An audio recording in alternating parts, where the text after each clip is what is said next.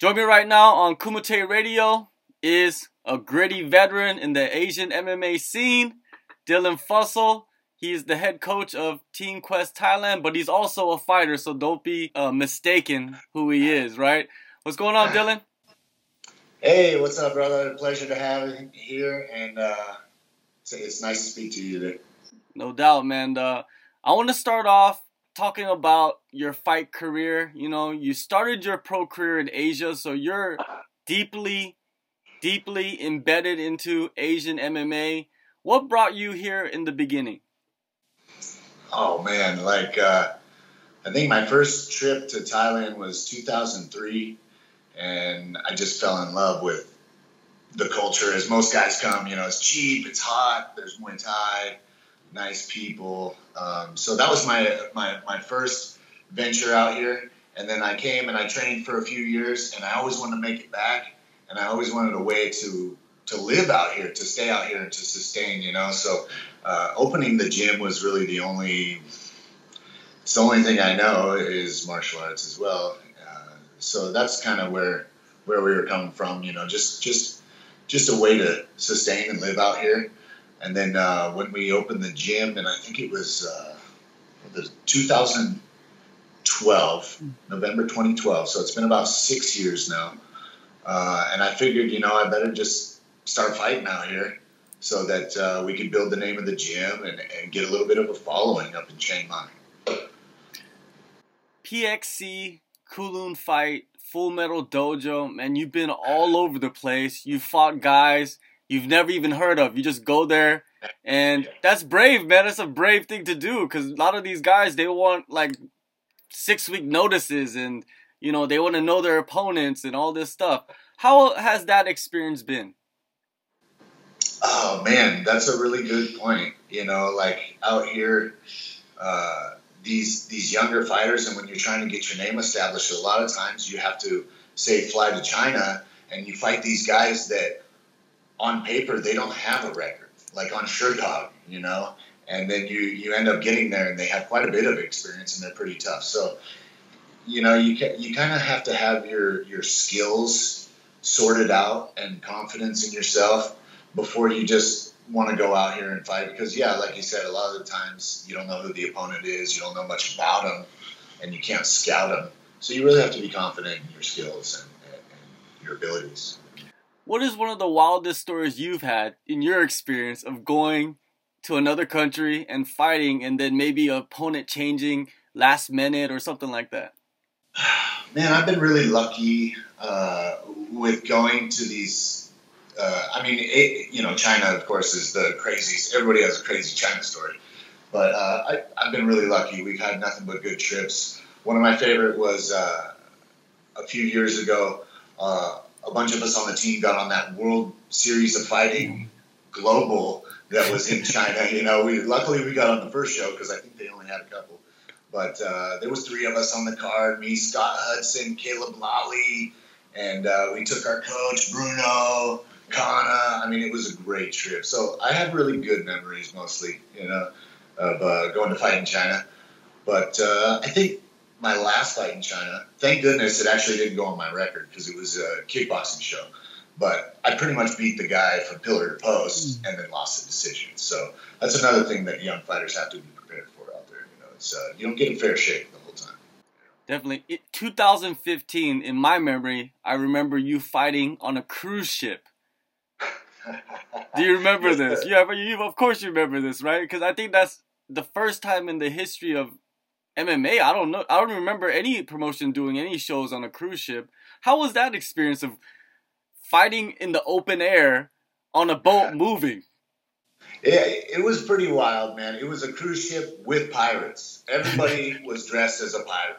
You know, the referees, the officials, everybody was having a good time. You know, and it was cool. Uh, the the the boat left from, I believe, Malaysia, and then it docked in Phuket, and we fought on the boat in Phuket. So it was cool. Um, definitely an experience. I, I, fought a real tough, tough guy, Michelle Adelina from, I think he was from Holland. And uh, th- that was my first time, or no, it wasn't my first time. It was uh, one of the times where you fought on the global rule set, and I didn't adjust accordingly. You know what I mean? I held the guy against the cage. I was grinding the whole time, but I took some damage and then I ended up losing a decision. So it was a learning experience for sure. But overall, it was fun. You know, I, I at first I was a little bitter because I thought I won, but you know, a couple years later, you look back and it's a great experience. So I'm happy I did. Yeah, I think it's important for fighters to fight under different types of rule sets because you don't know what you're going to fight, what promotion you're going to fight for in the future, and they all have different rules. You know, one championship has rules where you cannot uh, soccer kick, but then other promotions allow soccer kicks, and other some certain promotions don't allow elbows. Like Road FC, they don't allow elbows. You know, you gotta experience all those things to kind of develop your game, and I think your mental also, right? Absolutely, yeah, and that's kind of ties back to what we were saying before. Is like you just have to have your yourself sorted out. You know, you have to be confident in your abilities. I don't like to see younger fighters kind of learning on the fly. You know, in a dangerous situation. I, I do like to see younger people uh, that get into training train for a little while and get their skills sorted out, so you don't get out there and get hurt. You know, I feel like I, I waited so long before I started my pro career that I'm very confident in my defense, my abilities, and, and you get your mind sorted out. You know, you don't get super tied up into the emotion of the fight. And you're able to fight better. You fought twice in 2017, got some good wins. Why haven't you competed in 2018 so far? Oh man, yeah, it's been a while. Um, I would really like to. I've had opportunities to fight in China, you know, and it's just not quite enough money, and the opponents are dangerous. And I'm really got my fingers crossed. I think about it every day is getting in one championship. You know, I really, I think it's time for it. A couple years ago, I wasn't so into it. I wanted to move around a little bit, but you know, I'm just really holding out. I'm, I'm hoping I can ask the right people and, and uh, you know, make the right moves and just get in there. I really want to you know, get our gym name out there again. Of course, you're ready to go in there and make an impact in one championship. What attracts you the most about that promotion? Oh, definitely the professionalism. You know, um, you you get paid well, and you get paid the moment you step out of the cage and you walk backstage. You get crispy hundred dollar bills. I love that. Uh, and, and, you know they have insurance. It's a beautiful promotion, and they they talk about wanting to build martial arts. You know, and, and that's just really an angle that I think that I, I like. You know, nowadays modern MMA it's for entertainment, of course, but it, you know the American version of modern MMA is just a little too aggressive. I, I like the martial arts aspect and the respect aspect. So, in in that sense, I really like ONE FC. They're doing great things. All right, let's talk about your team, Team Quest Thailand. You're the owner, you're the coach. Those are heavy duties right there. How do you handle everything? Well, now you mention it, that's probably why I, I don't fight very often because I'm just in the gym twice a day, every day, whether I'm training myself or I'm in there focusing on one of the athletes or I'm off cornering somebody or I'm coaching classes or we're doing business stuff you know, yeah, it's it's definitely. Uh, you know, when we first started doing it, it was very overwhelming to try to train to and be an athlete and run the business and be a coach. It was really overwhelming, but I just through discipline, you know, waking up every day and uh, making the right choices, you know, you just you build strength and you build momentum. And I'm at a really good point now where it doesn't feel like work. I mean, we it's a beautiful thing. We wake up and we train together every day, and it's the sun is shining. We train outdoors, and man, I'm just really lucky. So I have to remind myself every day to be grateful. You know. Yeah, it's probably definitely better than training out in Iceland or you know yeah. some northern yeah. country where the ground is frozen, right? Oh man, it's hot every day. We come in and we joke about it, like, "Oh man, what a terrible day! It's sun shining again," you know. So uh, we're very blessed, man. Now, coaching. What is your approach to coaching? Are you a guy? Are you an old school type of guy? You grind them out, or do you more, take a more scientific approach to what's going on? Uh, I definitely think that you need to, you know, incorporate modern methods, of course, like nutrition and recovery. I'm really big on those things. Um, but then, you know, the gym that I came from in Team Quest Fight Club, the original in, in Oregon, man, nobody knew anything except for how to grind and how to beat each other up. So I see the the positive benefits in that kind of training and the, the mental toughness that you get from it and, and the guys that survived it they're still in the UFC fighting. They're some of the toughest guys. So I, I do have an old school approach as far as like uh, developing mental toughness and physical toughness. Is you just do it. You know, you just get after it. You you go hard and you push yourself past those levels, and that's how you know how far you can go. But I do believe in taking care of yourself and being careful. I mean, it's every day we're training high impact stuff twice a day. So I, I like to see the athletes really take care of themselves, rest, recovery, nutrition, all those things are very important. Back in Oregon at Team Quest, who are some of the guys you started out with? Oh man, that's a great question. I'd love to talk about these guys. Um, when the first day, I was so scared to walk in there. I parked in the parking lot. You know, this was like 2004. You know, I parked in the parking lot and I was so scared. And I walked through the doors, and I want to talk about uh, just for a moment is is Coach Robert Follis, oh. who was standing there. Like I walked through these doors, and, and there he was, and he was wearing his big Team Quest rash guard, and he's super tall, and he stands upright, and he literally just came over to me and made me feel so welcome and so uh, so relaxed and he explained the whole process. And from that day forward, I was I was a member of Team Quest till this day. Um, some of the guys that really stand out, of course, are Robert Follis. I could never repay how much he's helped me. It's incredible. He's the most incredible coach I've ever been with in my entire life. Um, Ian Loveland, crazy fighter. He fought in the UFC. He's one of my best friends. Really, uh, as far as developing mental toughness, he's the guy I look to. to he, he punched it right out of me, you know. Uh, and Chris Wilson, Chris Leben, Ed Herman, Ryan Schultz, uh, Dan Henderson, Matt Lindland, all these guys were there, and it was a really incredible experience that uh, I. I see myself now and, and the other fighters that I'm around, and I see the difference it made in, in me you know, especially with the younger fighters who haven't gone through that yet. So, yeah, I'm really grateful for that experience, man. Well, that's a crazy list of names. You know, what do you think about what, what do you think about when you see uh, Chris Leben knocking out Phil Baroni in that bare knuckle boxing fight? I was happy. yeah, because there's a big storyline with Baroni because he fought Matt Lindland a couple times and he came to our gym too. So it was great. You know, uh, I'm a big fan of Chris. I, I remember, you know, we we used to hang out back in the day, and he was a guy that I really looked up to. You know, he was ahead of me, and and he really pushed me and drove me too. So to see a guy get back in there, it's inspiring, man. You know, especially bare knuckle boxing. That's crazy, right? you know, recently there were some rumors that came out that Dan Henderson's gonna come back and fight Tito in that Golden Boy MMA promotion, their second show.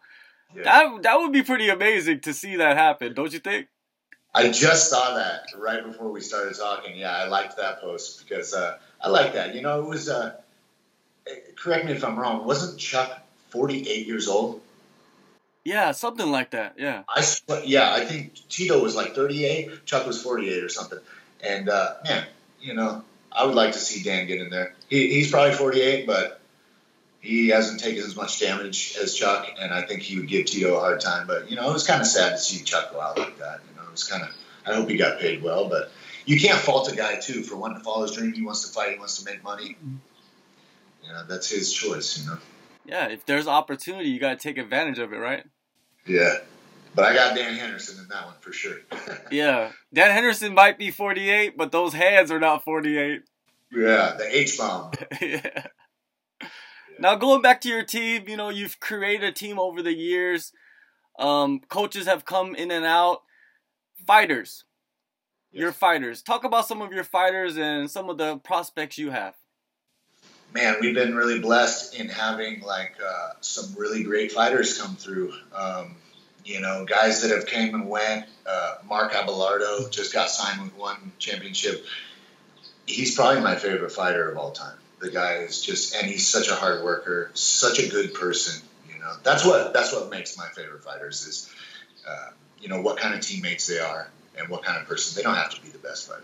Uh, Conor Hyatt, Scott Hudson, these guys came through. Bruno Carvalho.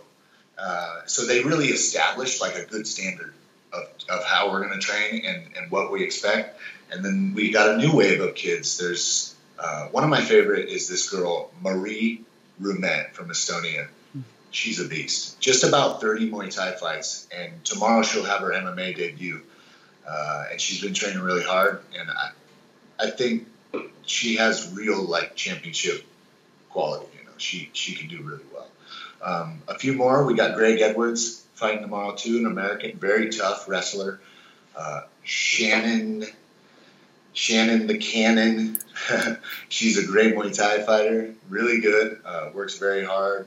Peter Dennis. So we got a whole group of these young guys that are coming up, and, and, and we're trying to groom a couple of them for one championship. Um, but I'm excited, man. I really love coaching the younger uh, uh, the younger athletes and the developing athletes because they're, they're you show them something and it's something they've never seen before and they're excited and you can really guide them in, you know through these fights and, and, teach them a lot of stuff. Whereas if you get guys that are very experienced you know you might be able to tweak something here and there uh, and you might be able to get a lot more exposure off of them you know for your gym. But to me it's not as fun as developing these kids you know it's great.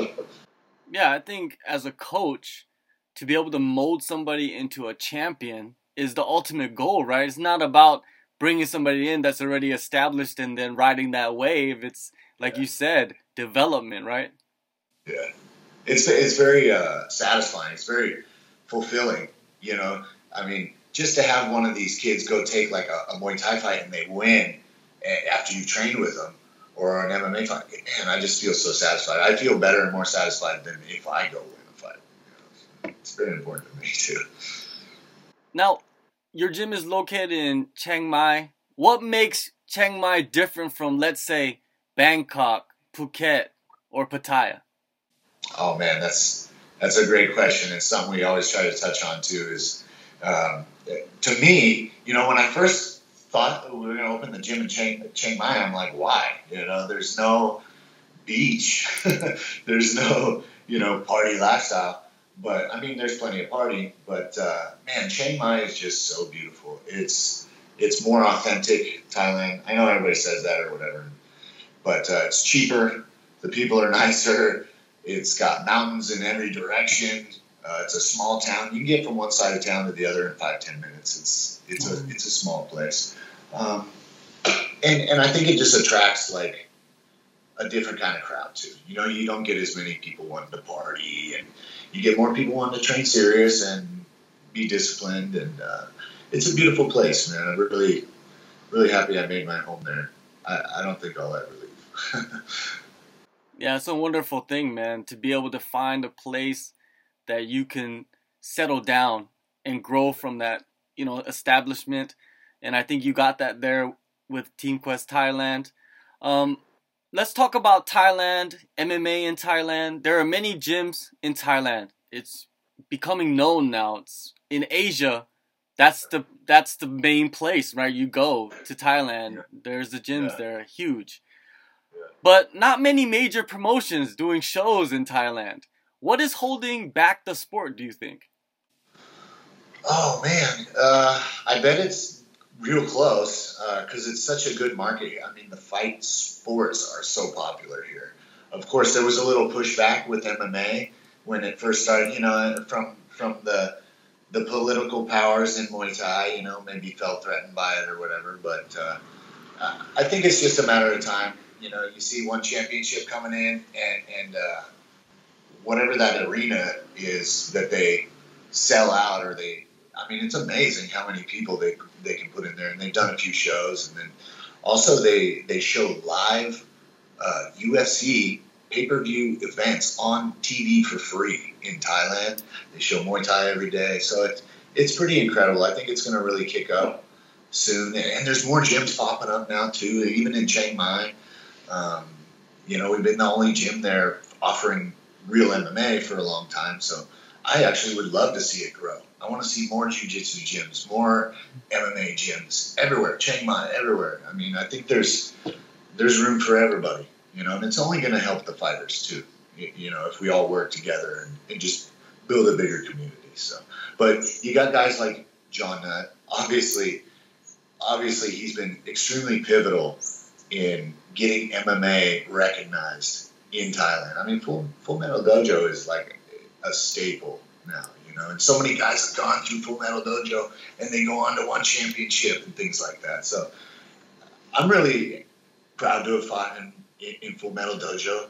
Uh, I was actually the very first fight ever in Full Metal Dojo, uh, and I'm really I'm really uh, thankful to those guys for giving me a platform too as well. You know, so but I, I think it's really going to kick up in the next two years or so.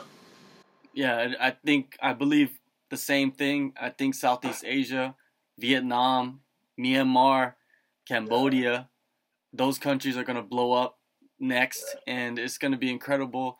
MMA is just gonna. I think MMA is gonna take over like all the striking sports eventually, because those guys are gonna transfer over to MMA because they're gonna see all the money that their people are making with it. So it's good for you, man, because you got a gym and you could be like, hey you know, you're one of the best, uh, you know, Muay Thai fighters. Come over here. I'm gonna, you know, sharpen up your ground game and uh, your wrestling, and let's let's put you out there and make you a champion. Yeah, that's, that's something I do like is uh, taking taking strikers too, because I, I love to coach wrestling and, and, and, things like that. And of course, if I was back in Oregon, I wouldn't be coaching much wrestling because there's wrestling everywhere, and I'd be coaching striking.